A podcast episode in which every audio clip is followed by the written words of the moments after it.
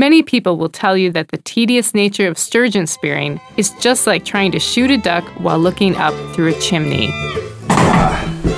Hey, uh, Neil. Hey, there comes one. What's he look like? Oh, that's big enough. He looks like I'll get the spear. I would say get the spear. All right. He's just coming. Just wait yet a little bit. Ah, he's wait till he gets his head down by the decoy.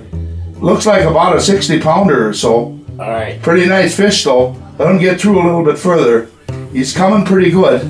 I think you can take him. Go ahead, spear him. Yep. You got him. However, it's not just the thrill of the hunt that pulls spears out on the ice every year, trailing their shanties behind them.